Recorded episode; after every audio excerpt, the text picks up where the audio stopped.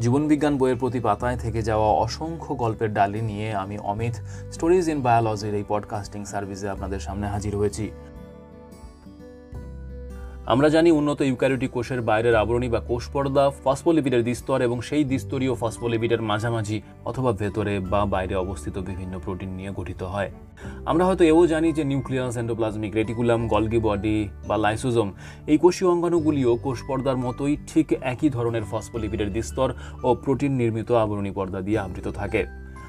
অনেক অঙ্গ নিয়ে গঠিত কোনো তন্ত্র যেমন সমবেতভাবে কোনো একটি কাজ করে, ইউক্যারিওটিক কোষের কোষ পর্দা ও সাইটোপ্লাজমে বিক্ষিপ্তভাবে ছড়িয়ে ছিটিয়ে অবস্থিত বিভিন্ন কোষীয় অঙ্গাণুগুলির এই আবরণী পর্দা, এরাও তেমনি সমবেতভাবে কোষে বিশেষ ধরনের ভূমিকা পালন করে। ইউক্যারিওটিক কোষের এই যে আবরণী পর্দা দিয়ে তৈরি তন্ত্র, তাকেই আমরা এন্ডোমেমব্রেন সিস্টেম বলে থাকি।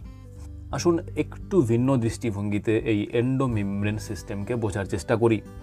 এন্ডোমেমব্রেন সিস্টেমের অন্তর্গত এই আবরণী পর্দাগুলি মিলিতভাবে কোষের কোষ পর্দার ভেতরের জায়গাটিকে সম্পূর্ণ ভিন্ন দুটি ভাগে ভাগ করে দেয়। একটি অংশ অবশ্যই আমাদের কোষের সাইটোপ্লাজম দিয়ে ভর্তি থাকা সাইটোপ্লাজমিক স্পেস এবং অপরটি হলো এন্ডোমেমব্রেন স্পেস। ভালো করে ছবিটি লক্ষ্য করুন তাহলে বুঝতে পারবেন যে এন্ডোমেমব্রেন স্পেস বলতে কোষের ঠিক কোন অংশকে বোঝানো হয়। দেখুন, সাইটোপ্লাজমের মধ্যে বিক্ষিপ্তভাবে ছড়িয়ে ছিটিয়ে যতগুলি পর্দা দিয়ে আবৃত অংশ আমরা দেখতে পাচ্ছি এই সব অংশগুলিকেই একসাথে আমরা এন্ডোমেমব্রেন স্পেস বলি। সত্যি কথা বলতে গিয়ে আমি আপনি সবাই জানি সাইটোপ্লাজমে ছড়িয়ে ছিটিয়ে অবস্থিত এই পর্দাবৃত অংশগুলি আসলে কোনো না কোনো কোষীয় অঙ্গাণু। এদেরই কোনোটিকে আমরা নিউক্লিয়াস বলি, তো কোনোটিকে এন্ডোপ্লাজমিক রেটিকুলাম, অথবা গলগি বডি বা লাইসোজোম, অথবা ভেসিক্যাল ব্যাকুয়াল বা অন্য কোনো কোষীয় অঙ্গাণু বলে থাকি। ফসফোলিপিডের এই দ্বিস্তরীয় আবরণী পর্দাগুলির জন্যই এই কোষীয় অঙ্গাণুগুলি সাইটোপ্লাজমে অবস্থান করা সত্ত্বেও সাইটোপ্লাজম থেকে গা বাঁচিয়ে থাকতে পারে। তাই বলা যায় পর্দা ঘেরা এই কোষীয় অঙ্গাণুগুলির ভেতরের পরিবেশ সাইটোপ্লাজম থেকে একটু হলেও ভিন্ন প্রকৃতির হবে। সত্যিই তাই হয়। দেখা গেছে যে সাইটোপ্লাজমিক স্পেস, অর্থাৎ সাইটোপ্লাজম একটু ক্ষারীয় প্রকৃতির হয়, আর এন্ডোমেমব্রেন স্পেসের অন্তর্গত এই অঙ্গাণুগুলির ভেতরের পরিবেশ একটু আমলিক ধরনের হয়। তাহলে আমরা বলতেই পারি যে এন্ডোমেমব্রেন সিস্টেমের উপস্থিতির জন্যই অঙ্গাণুগুলির ভেতরে সাইটোপ্লাজম থেকে ভিন্ন বেশি আমলিক পরিবেশ সৃষ্টি হয় এবং তার ফলেই অঙ্গাণুগুলি তাদের নির্দিষ্ট বিপাক কার্য পরিচালনা করতে পারে। এবার চলুন স্পষ্টভাবে জেনে নেওয়া যাক কোষের যে এন্ডোমেমব্রেন সিস্টেম আজকের আলোচ্য বিষয়, সেই সিস্টেম অর্থাৎ তন্ত্রটি ঠিক কোন কোন কোষীয় অঙ্গাণুর আবরণী পর্দা দিয়ে গঠিত হয়। কিছুক্ষণ আগে যে অঙ্গাণুগুলির কথা বলা হলো অর্থাৎ endoplasmic reticulum Golgi body vesicle vacuole বা লাইসোজোম এন্ডোমেমব্রেন সিস্টেম গঠনে এই অঙ্গাণুগুলির আবরণী পর্দা যেমন অংশগ্রহণ করে, তেমনি কোষের নিউক্লিয়াসের আবরণী এবং কোষের প্লাজমা পর্দা বা কোষ পর্দাও এন্ডোমেমব্রেন সিস্টেম গঠনে অংশগ্রহণ করে। তবে মনে রাখতে হবে যে পেরক্সিজোম মাইটোকন্ড্রিয়া অথবা প্লাস্টিড এই কোষীয় অঙ্গাণুগুলির আবরণী পর্দা কিন্তু এন্ডোমেমব্রেন সিস্টেমের অঙ্গ হিসেবে ধরা হয় না। যাই হোক আমরা জানি যে কোষের নিউক্লিয়াসও ফসফোলিপিডের দুটি দ্বিস্তর দিয়ে আবৃত থাকে, আর ওই স্তর দুটির মাঝের অংশকে আমরা পেরিনিউক্লিয়ার স্পেস বলি। ভালো করে লক্ষ্য করে দেখুন যে নিউক্লিয়াসের বাইরের আবরণী পর্দা এবং এন্ডোপ্লাজমিক রেটিকুলামের আবরণী পর্দা, এই দুই আবরণী পর্দা কিন্তু পরস্পরের সঙ্গে সরাসরি যুক্ত হয়ে অবস্থান করে। এন্ডোমেমব্রেন সিস্টেমে এরকম পর্দা পর্দা সংযোগ খুব একটা দেখা যায় না। বরং বেশিরভাগ ক্ষেত্রেই সাইটোপ্লাজমে বিক্ষিপ্তভাবে ছড়িয়ে থাকা এন্ডোমেমব্রেন সিস্টেমের এই আবরণী পর্দাগুলি একে অপরের থেকে পৃথক অবস্থায় দূরে দূরে অবস্থান করে। পরস্পরের থেকে পৃথক হয়ে অবস্থান করলেও একটি উপায় বা পদ্ধতিতে এই পর্দাগুলি নিজেদের মধ্যে যোগাযোগ রক্ষা করে। উপায়টি হলো, প্রয়োজন হলে কোনো অঙ্গাণুর আবরণী পর্দা, অঙ্গাণু থেকে কিছুটা পর্দা সহ আলাদা হয়ে যায় এবং ভেসিক্যাল তৈরি করে। উৎপন্ন হওয়া ভেসিক্যালটি এরপর অপর যে অঙ্গাণুটির সাথে যোগাযোগ করবার প্রয়োজন হয়, সেই অঙ্গাণুটির আবরণী পর্দার সঙ্গে মিশে যায়। যাই হোক, আমরা জানলাম যে এন্ডোমেমব্রেন সিস্টেমের অন্তর্গত আবরণী পর্দাগুলি পরস্পরের থেকে দূরে অবস্থান করলেও হয় সরাসরি কোথাও কোথাও যুক্ত থাকে। অথবা পর্দাবৃত ভেসিকল তৈরি করে নিজেদের মধ্যে যোগাযোগ রক্ষা করে। এবার আমরা দেখব যে এই এন্ডোমেমব্রেন সিস্টেম কোষে কোন বিশেষ ধরনের কাজের সঙ্গে যুক্ত বা কোষে এন্ডোমেমব্রেন সিস্টেমের ভূমিকা কী। জীবদেহে সমস্ত ধরনের কাজ পরিচালনার জন্য কোষে যে প্রোটিন বা লিপিডগুলি সংশ্লেষিত বা উৎপাদিত হয়, সেই প্রোটিন বা লিপিডগুলিকে তাদের উৎপাদন স্থল থেকে তাদের কাজের জায়গায় পৌঁছে দিতে এই এন্ডোমেমব্রেন সিস্টেম অত্যন্ত গুরুত্বপূর্ণ ভূমিকা পালন করে। চলুন একটি উদাহরণ দিয়ে সম্পূর্ণ ব্যাপারটা বোঝার চেষ্টা করা যাক। আমার আপনার নিত্যদিনের কাজে প্রয়োজন হয় এমন দরকারি পণ্যসমূহ। কোনো একজন শিল্পপতি বা নির্মাতার বিশেষ নির্দেশ অনুযায়ী তারই কোনো একটি কারখানায় তৈরি হয়। তারপর কারখানায় সদ্য উৎপাদিত পণ্যগুলিকে কোনো একটি ওয়্যারহাউস বা গুদামে পাঠানো হয়, যেখানে পণ্যগুলির প্যাকেজিং লেবেলিং ট্যাগিং এইসব কাজগুলি করা হয়। এইসব উৎপাদন পরবর্তী কাজগুলি হয়ে গেলে পরে সম্পূর্ণ তৈরি হয়ে যাওয়া পণ্যটি উপভোক্তা বা কনজিউমারের হাতে তুলে দেবার মতো উপযুক্ত হয়ে যায়। এরপর সম্পূর্ণ রেডি হয়ে যাওয়া এই পণ্যটি বিশেষ ধরনের ডিস্ট্রিবিউশন সিস্টেমের সাহায্যে তার লেভেল এবং ট্যাগ অনুযায়ী আমার বা আপনার হাতে পৌঁছে যায়। ডিস্ট্রিবিউশন সিস্টেম বলতে ধরুন অনলাইন শপিংয়ের মতো। নির্মাতা অথবা বিক্রেতা থেকে পণ্যটি সরাসরি পোস্ট অফিস বা কুরিয়ারের মাধ্যমে আপনার কাছে পৌঁছে গেল। অথবা ধরুন প্রচলিত পদ্ধতিতে যেখানে নির্মাতা থেকে ডিস্ট্রিবিউটর, ডিলার, হয়ে রিটেলার বা দোকান থেকে আপনার হাতে পণ্যটি চলে আসে। যাই হোক, উন্নত ইউক্যারিওটিক জীবকোষের ক্ষেত্রেও ঠিক একই রকমের পণ্য উৎপাদন ও ডিস্ট্রিবিউশন বা বিতরণের পদ্ধতি লক্ষ্য করা যায়। চলুন উদাহরণটির সাথে জীবকোষের প্রয়োজনীয় পদার্থ উৎপাদন এবং বিতরণের পদ্ধতি মিলিয়ে নিয়ে তাতে এন্ডোমেমব্রেন সিস্টেমের প্রাসঙ্গিকতা বা ভূমিকা আলোচনা করি। আমরা জানি জীবকোষের সমস্ত কাজ পরিচালিত হয় কোষের নিউক্লিয়াসে অবস্থিত ডিএনএ তথা জিনের নির্দেশে, প্রোটিন, লিপিড ইত্যাদি উৎপাদনের মাধ্যমে। তো সেই অর্থে কোষের ক্ষেত্রে নির্মাতা হলো ডিএনএ আর উৎপাদিত পণ্যগুলি হলো প্রোটিন ও লিপিড। যদি আমাদের জানাও থাকে, তবুও আরেকবার সংক্ষেপে শুনে রাখব যে কীভাবে ডিএনএর নির্দেশে কোষে প্রোটিন বা লিপিড সংশ্লেষিত হয়। প্রথমেই দেখব প্রোটিন উৎপাদন। দেখুন, প্রোটিন সংশ্লেষণের জন্য নিউক্লিয়াসে অবস্থিত ডিএনএ নিউক্লিয়াসের মধ্যেই ট্রান্সক্রিপশন পদ্ধতিতে তার ভেতরে থাকা সংকেতের বাহক হিসেবে এমআরএনএ তৈরি করে। উৎপন্ন এমআরএনএ নিউক্লিয় পর্দার ছিদ্র পথে নিউক্লিয়াসের বাইরে বার হয় এবং সাইটোপ্লাজমে চলে আসে। আমরা জানি কোষে প্রোটিন উৎপাদনের কারখানাটি হলো রাইবোজোম। এই রাইবোজোম সাইটোপ্লাজমে চলে আসা এমআরএনএর সঙ্গে যুক্ত এবং এমআরএনএতে থাকা ডিএনএর সংকেত অনুযায়ী একটির পর একটি অ্যামানো অ্যাসিড পরপর যুক্ত করে নতুন পলিপেপটাইড বা প্রোটিন উৎপন্ন করে। প্রোটিন উৎপাদনের এই প্রক্রিয়াটিকে আমরা ট্রান্সলেশন বলে থাকি। প্রোটিন সংশ্লেষের কারখানা এই রাইবোজোমগুলি কোষে দুই রকম জায়গায় থাকতে পারে। প্রথমত সাইটোপ্লাজমে ছড়িয়ে ছিটিয়ে স্বাধীনভাবে থাকতে পারে, অথবা এন্ডোপ্লাজমিক রেটিকুলামের গায়ে যুক্ত অবস্থায় থাকতে পারে বা লেগে থাকতে পারে। সাইটোপ্লাজম বা এন্ডোপ্লাজমিক রেটিকুলাম রাইবোজোম যেখানেই থাকুক, আমরা পরিষ্কারভাবে জেনে রাখব যে সমস্ত ধরনের প্রোটিনের সংশ্লেষণ কিন্তু সাইটোপ্লাজমে থাকা রাইবোজোমেই শুরু হয়। যদিও প্রোটিন সংশ্লেষণের শেষ সাইটোপ্লাজমে হতেও পারে, আবার রাফ এন্ডোপ্লাজমিক রেটিকুলামের গায়ে যুক্ত অবস্থাতেও হতে পারে। যাই হোক রাইবোজোমের সাহায্যে কিছু কিছু প্রোটিনের সংশ্লেষণ সাইটোপ্লাজমেই সম্পন্ন হয়ে যায়। সাইটোপ্লাজমে উৎপাদিত এই প্রোটিনগুলিকে অন্য কোথাও পাঠানোর প্রয়োজনই হয় না। তাই এই প্রোটিনগুলির ক্ষেত্রে এন্ডোমেমব্রেন সিস্টেমের কোনো ভূমিকাই নেই, কারণ এই প্রোটিনগুলি সাইটোপ্লাজমেই থেকে যায় এবং উৎসেচক হিসেবে কোনো না কোনো বিপাক ক্রিয়ায় অংশগ্রহণ করে। উদাহরণ হিসেবে বলা যায় যে কোষীয় শ্বসনের গ্লাইকোলাইসিস পর্যায়টি কোষের সাইটোপ্লাজমে সম্পন্ন হয়, আমরা সবাই জানি। তো এই গ্লাইকোলাইসিস পর্যায়ে যে উৎসেচকগুলির প্রয়োজন হয়, সাইটোপ্লাজমে উৎপাদিত এই প্রোটিনগুলিই হলো সেই উৎসেচক। যাই হোক, সাইটোপ্লাজমে উৎপাদিত এই প্রোটিনগুলি ছাড়া বাদবাকি প্রোটিনের সংশ্লেষণ সাইটোপ্লাজমে, রাইবোজোমের সাহায্যে শুরু হলেও প্রোটিন সংশ্লেষণের শেষ পর্যায়টি সম্পন্ন হবার জন্য রাইবোজোমটি একটি বিশেষ প্রক্রিয়ায় বাহিত হয়ে গিয়ে এন্ডোপ্লাজমিক রেটিকুলামের আবরণী পর্দার বাইরের দিকে আবদ্ধ হয়ে যায়। এই ক্ষেত্রে রাইবোজোম দ্বারা উৎপাদিত প্রোটিনটি এন্ডোপ্লাজমিক রেটিকুলামের আবরণী পর্দা ভেদ করে এন্ডোপ্লাজমিক রেটিকুলামের ভেতরের লুমেনে খরিত হয়। এন্ডোপ্লাজমিক রেটিকুলামের ভেতরের লুমেনে সদ্য উৎপাদিত এই প্রোটিনগুলিকে আমরা সিক্রেটারি প্রোটিন বলে থাকি। এই সিক্রেটারি প্রোটিনগুলো এখানে, অর্থাৎ এন্ডোপ্লাজমিক রেটিকুলামের লুমেনে কিছু রাসায়নিক ও ভৌত পরিবর্তনের পর কিছুটা ম্যাচিওর হয়। এই অবস্থায় প্রোটিনগুলির দুই রকম পরিণতি হতে পারে। প্রথমত এরা সরাসরি এন্ডোপ্লাজমিক রেটিকুলামের নিজের আবরণী পর্দার অংশ হিসেবে যুক্ত হয়ে যেতেই পারে। যদি সেরকম কিছু না হয়, তাহলে এই প্রোটিনগুলো আরও পরিপূর্ণতা লাভের মাধ্যমে সম্পূর্ণ ম্যাচিওর, সম্পূর্ণ ফাংশনাল বা কার্যকরী হয়ে উঠবার জন্য পার্শ্ববর্তী কোষীয় অঙ্গাণু গলগি বডিতে প্রেরিত হবে।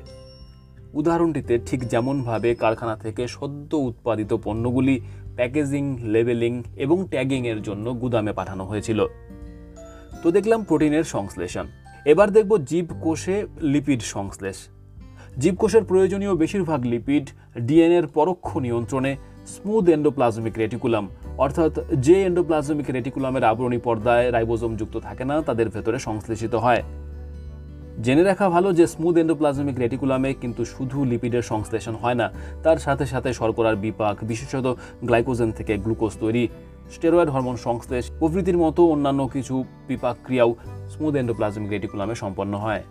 যাই হোক লিপিডগুলির উৎপাদন পরবর্তী পরিবর্তনের জন্য কার্যকরী লিপিডে পরিণত করবার জন্য সদ্য সংশ্লেষিত এই লিপিডগুলিও ঠিক সিক্রেটারি প্রোটিনের মতোই স্মুথ এন্ডোপ্লাজমিক রেটিকুলাম থেকে গলগি বডিতে প্রেরিত হয়।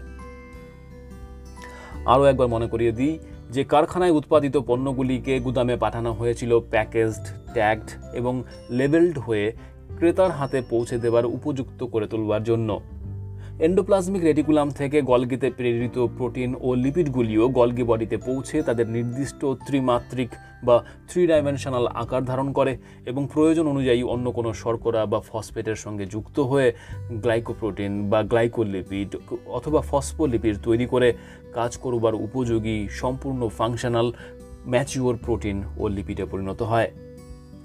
গুদাম ঘরে প্যাকেজড লেবেল এবং ট্যাগড হবার পর পণ্যগুলি যেমন বিভিন্ন পদ্ধতিতে ডিস্ট্রিবিউটেড হয়ে ক্রেতা বা উপভোক্তার হাতে পৌঁছে যায়, গলগি বডিতে সম্পূর্ণ ম্যাচিওর হয়ে ওঠা এই প্রোটিন ও লিপিডগুলিও একইভাবে গলগি বডি থেকে বিশেষ কিছু পদ্ধতিতে তাদের লেভেল ও ট্যাগ অনুযায়ী ডিস্ট্রিবিউটেড হয়ে জীবদেহের যেখানে তাদের প্রয়োজন হয়, তা সে কোষ পর্দার বাইরেই হোক অথবা কোষের ভেতরের অন্য কোনো কোষীয় অঙ্গাণুতেই হোক, সেখানে তাদের বিতরণ বা ডিস্ট্রিবিউট করে পাঠানো হয়। কোষে সংশ্লেষিত প্রোটিন ও লিপিডগুলির এই যে সফর বা পরিবহন, অর্থাৎ নির্মাতা ডিএনএর সংকেত থেকে এন্ডোপ্লাজমিক রেটিকুলামের রাইবোজোমের সাহায্যে সংশ্লেষিত হওয়া, তারপর গলগি বডিতে ম্যাচিওর হয়ে ওঠা এবং সব শেষে তাদের কাজের জায়গায় পৌঁছে যাওয়া।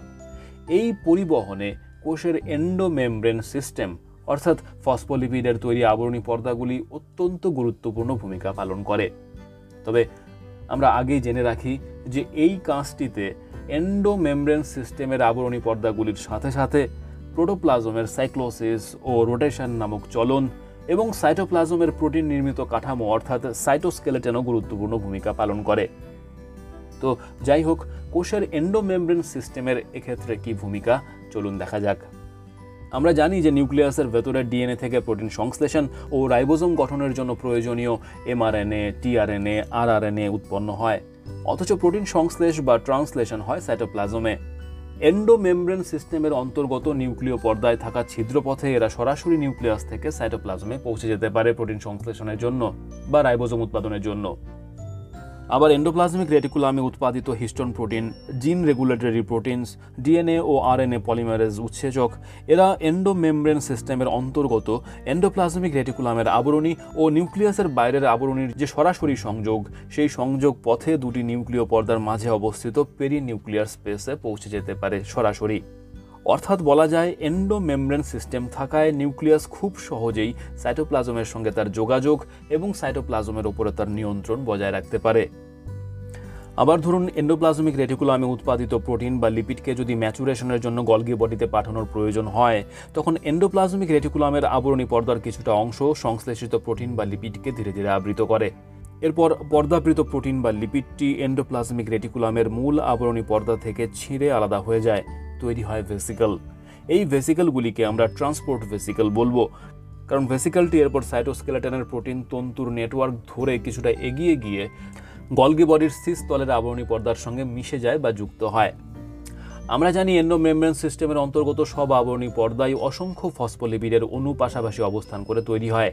সেই জন্য এই ভেসিক্যালের আবরণী পর্দা ও গলগি বডির আবরণী পর্দা দুটির মিশে যাওয়া খুব জটিল কোনো প্রক্রিয়া নয়, বরং পাশাপাশি চলে আসা ফসফোলিপিড অণুগুলির পুনরায় সজ্জিত হওয়া বলা যেতে পারে। আমরা যখন আর একটু অ্যাডভান্স লেভেলে গিয়ে এন্ডোপ্লাজমিক রেটিকুলাম থেকে গলগি বডি পর্যন্ত ট্রান্সপোর্ট ভেসিক্যালগুলির এই পরিবহন নিয়ে আলোচনা করব, তখন দেখব যে ট্রান্সপোর্ট ভেসিক্যালগুলির আবরণী পর্দায় উপস্থিত কপ ওয়ান এবং কপ টু নামে দুই রকমের কোট প্রোটিন আসলে এই পরিবহনে সাহায্য করে বা দিক নির্দেশ করে।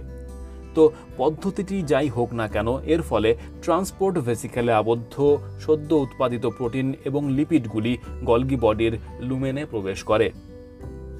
গলগি বডির যে তলে এন্ডোপ্লাজমিক রেটিকুলামের ট্রান্সপোর্ট ভেসিকলটি এসে যুক্ত হলো, সেই তলটিকে গলগি বডির সিস তল বলা হয়। আসলে এন্ডোপ্লাজমিক রেটিকুলাম থেকে এইভাবে একের পর এক ভেসিকল বিচ্যুত হয়ে এসে পরপর যুক্ত হয়ে গিয়েই গলগি বডির সিস তলটি সৃষ্টি হয়। তাই এই সিস গলগি বডির গঠনের দিক বা ফর্মিং ফেজও বলা হয়। এই ফর্মিং ফেজ দিয়েই গলগি বডির সিস্টার্নির ভেতরে পৌঁছে প্রোটিন বা লিপিডটি কিছুক্ষণ আগে বলা পদ্ধতিতে প্যাকেজড, লেবেলড এবং ট্যাগড হয়ে ম্যাচিওর প্রোটিন বা লিপিডে পরিণত হয়। আগে কিছুটা বলেছিলাম যে গলগি বডিতে ম্যাচিওর হওয়া এই প্রোটিন বা লিপিডগুলির বিভিন্ন রকম পরিণতি হতে পারে। হয় এরা অন্য কোনো কোষীয় অঙ্গাণুর অংশবিশেষে পরিণত হবে। অথবা কোষের বাইরের কোনো কাজে, যেমন নিউরো ট্রান্সমিটার হিসেবে বা হরমোন হিসেবে, নয়তো পাচক উৎসেচক হিসেবে নিয়োজিত হবার জন্য কোষ পর্দার বাইরে খরিত হবে। নয়তো সরাসরি কোষ পর্দার অংশে পরিণত হবে, অথবা কোষে সঞ্চিত খাদ্য হিসেবে জমা থাকবে। পরিণতি যাই হোক না কেন, আসল কথাটি হল পণ্য যেভাবে গুদাম থেকে আপনার হাতে পৌঁছে গিয়েছিল, গলগি বডিতে সদ্য ম্যাচিওর হওয়া এই প্রোটিন ও লিপিডগুলিও তাদের নির্দিষ্ট গন্তব্যের দিকে এরপর চালিত হবে। চলুন দেখি কীভাবে এন্ডোমেমব্রেন সিস্টেম এই সদ্য পরিণতিপ্রাপ্ত প্রোটিন ও লিপিডগুলির পরিবহনে বা চালিত হওয়াতে সাহায্য করে। সদ্য উৎপাদিত প্রোটিন ও লিপিডগুলি এন্ডোপ্লাজমিক রেটিকুলামে যেভাবে আবরণী পর্দা আবৃত হয়ে ভেসিকল তৈরি হয়েছিল, ঠিক তেমনিভাবে গলগি বডিতেও ম্যাচিওর লিপিড বা প্রোটিনটি কিছুটা আবরণী পর্দা দিয়ে আবৃত হয় এবং গলগি বডির ট্রান্সফেস থেকে ছিঁড়ে পৃথক হয়ে গিয়ে ভেসিকল তৈরি করে। গলগি বডির ট্রান্স প্রান্ত থেকে সৃষ্টি হওয়া এই ভেসিকলগুলিকে আমরা ক্ষরণকারী ভেসিকল বা সেক্রেটারি ভেসিকল বলে থাকি। এই ক্ষরণকারী ভেসিকলগুলির মাধ্যমেই তাদের ভেতরে আবদ্ধ ম্যাচিওর প্রোটিন বা লিপিডগুলি তাদের কাজের জায়গায় পৌঁছে যায়। আমরা জেনে রাখব যে গলগি বডির ট্রান্স প্রান্ত থেকে উৎপাদিত এই ক্ষরণকারী ভেসিকলগুলির পর্দায় ক্ল্যাথ্রিন নামে এক ধরনের কোট প্রোটিন থাকে, যা এই ভেসিকলগুলির গন্তব্যের দিকে চালিত হওয়াতে সাহায্য করে। তো যাই হোক, ম্যাচিওর প্রোটিন বা লিপিডটির কাজের জায়গাটি যদি কোষের বাইরে হয় তবে ক্ষরণকারী ভেসিকলটি এটিপির শক্তির সাহায্যে সাইটোপ্লাজমের প্রোটিন তন্তুর নেটওয়ার্ক বরাবর বাহিত হয়ে কোষ পর্দার কাছে পৌঁছে যায়। এবং আগেই বলা হয়েছে একবার যে, উভয় আবরণীর কোট প্রোটিন ম্যাচ করলে উভয় আবরণী পর্দার ফসফোলিপিড অণুগুলি পরস্পর মিশে যায়। গলগি বডির আবরণী পর্দা ভেসিক্যাল রূপে বাহিত হয়ে এসে কোষ পর্দায় মিশে যাওয়ার ফলে কোষ পর্দাটিও কিন্তু আকার ও আয়তনে বৃদ্ধি পায়। তো যাই হোক, এর ফলে ভেসিক্যালে আবদ্ধ ম্যাচিওর প্রোটিন বা লিপিডটি কোষের বাইরে নিউরোট্রান্সমিটার হিসেবে বা পাচক উৎসেচক হিসেবে বা অন্য কোনো কাজ করবার জন্য কোষের বাইরে মুক্ত হয় বা খরিত হয়। এই প্রক্রিয়াটিকে আমরা এক্সোসাইটোসিসও বলে থাকি। আবার ধরুন, এমন তো হতেই পারে যে ভেসিক্যালে যে ফসফোলিপিড বা প্রোটিনটি আবদ্ধ ছিল, সেগুলি সরাসরি কোষ পর্দা গঠনের জন্য প্রয়োজন। সেক্ষেত্রে ভেসিকেলের আবরণী পর্দা ও তার ভেতরে আবদ্ধ ফসফোলিপিড ও প্রোটিন সহ সম্পূর্ণ ভেসিকেলটি কোষ পর্দার অঙ্গীভূত হবে। এবার অন্য পরিস্থিতির কথায় আসা যাক। গলগি বডি থেকে ক্ষরণকারী ভেসিকেলে আবদ্ধ অবস্থায় নির্গত এই প্রোটিন বা লিপিডগুলির প্রয়োজন যদি কোষের ভেতরেই কোথাও হয়, তখন কি হবে? কোষের ভেতরে এই প্রোটিন বা লিপিডগুলি মোটামুটি তিন ধরনের প্রয়োজনে ব্যবহৃত হতে পারে। হয় এরা হাইড্রোলাইটিক উৎসেচক হিসেবে লাইসোজোম গঠন করে অন্তকোষীয় পরিপাকে অংশগ্রহণ করবে। নয়তো এরা সঞ্চিত খাদ্যের ভাণ্ডার হিসেবে ভ্যাকুল গঠন করবে অথবা অন্য কোনো কোষীয় অঙ্কাণুতে প্রবেশ করবে। চলুন, প্রথমে দেখি ক্ষরণকারী ভেসিকেলে যদি হাইড্রোলাইটিক উৎসেচক থাকে, তবে কীভাবে লাইসোজোম গঠিত হয়?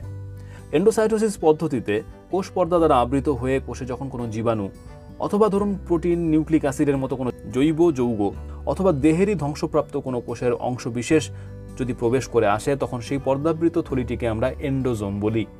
আমরা জানি এন্ডোসাইটোসিস পদ্ধতিতে কোষে প্রবেশ করা তরল পদার্থপূর্ণ এন্ডোজোমকে পিনোজোম আর কঠিন উপাদানযুক্ত এন্ডোজোমকে ফ্যাগোজোম বলা হয়ে থাকে। তো কোষে প্রবেশ করে আসা পিনোজোম বা ফ্যাগোজোম যে ধরনের এন্ডোজোমই হোক না কেন, তার ভেতরে আবদ্ধ থাকা বস্তুকে পাচিত করবার জন্য হাইড্রোলাইটিক উৎসেচকের প্রয়োজন হয়। সেই জন্য প্রবেশ করা এই এন্ডোজোমের সঙ্গে হাইড্রোলাইটিক উৎসেচকপূর্ণ ক্ষরণকারী ভেসিকেলগুলি মিলিত হয়ে লাইসোজোম গঠন করে। তারপর লাইসোজোমের মধ্যে থাকা হাইড্রোলাইটিক উৎসেচকগুলির সাহায্যে ভেতরে আবদ্ধ জীবাণু বা জৈব যৌগ পাচিত হয়ে সরল পরিপোষক অ্যামানো অ্যাসিড, ফ্যাটি অ্যাসিড বা সরল শর্করায় পরিণত হয়।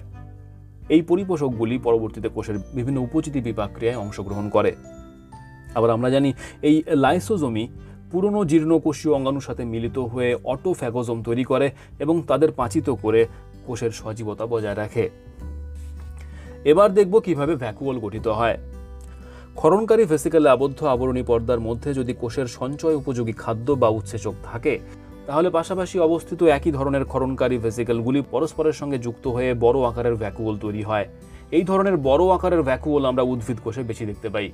সবশেষে চলুন দেখি কীভাবে এন্ডোপ্লাজমিক রেটিকুলামে উৎপাদিত প্রোটিন ও লিপিডগুলি অন্যান্য কোষীয় অঙ্গাণু যেমন মাইটোকন্ড্রিয়া প্লাস্টিড বা লাইসোজোমের মধ্যে পরিবাহিত হয়। দেখুন এন্ডোপ্লাজমিক রেটিকুলামের আবরণী পর্দা তার ঠিক পাশে অবস্থিত অন্য কোনো কোষীয় অঙ্গাণুর আবরণী পর্দার খুব নিকটে অবস্থান করে মেমব্রেন কন্ট্যাক্ট সাইটস গঠন করে। যেমন ধরুন এন্ডোপ্লাজমিক রেটিকুলামের আবরণী পর্দা ও মাইটোকন্ড্রিয়ার বাইরের আবরণী পর্দা খুব কাছাকাছি অবস্থান করে যে মেমব্রেন কন্ট্যাক্ট সাইট গঠন করে, তাকে আমরা মাইটোকন্ড্রিয়া অ্যাসোসিয়েটেড মেমব্রেন বা এম এ এম বলি। এই মেমব্রেন কন্ট্যাক্ট সাইটগুলির মাধ্যমে এন্ডোপ্লাজমিক রেটিকুলামে উৎপাদিত প্রোটিনগুলি সরাসরি নিকটবর্তী কোষীয় অঙ্গাণু যেমন মাইটোকন্ড্রিয়া বা প্লাস্টিড বা লাইসোজোমে পরিবাহিত হয়। আশা করি সম্পূর্ণ ভিডিওটির মাধ্যমে ইউক্যারিওটিক কোষে এন্ডোমেমব্রেন সিস্টেমের অন্তর্গত সমস্ত আবরণী পর্দাগুলি কী ধরনের ভূমিকা পালন করে সেই সম্পর্কে একটি স্বচ্ছ ধারণা আমি তুলে ধরতে পেরেছি। জীববিজ্ঞানের যে কোনো বিষয়ের ধারণা গঠন করতে আমাদের ইউটিউব চ্যানেল স্টোরিজ ইন বায়োলজির সঙ্গে থাকবেন। ধন্যবাদ।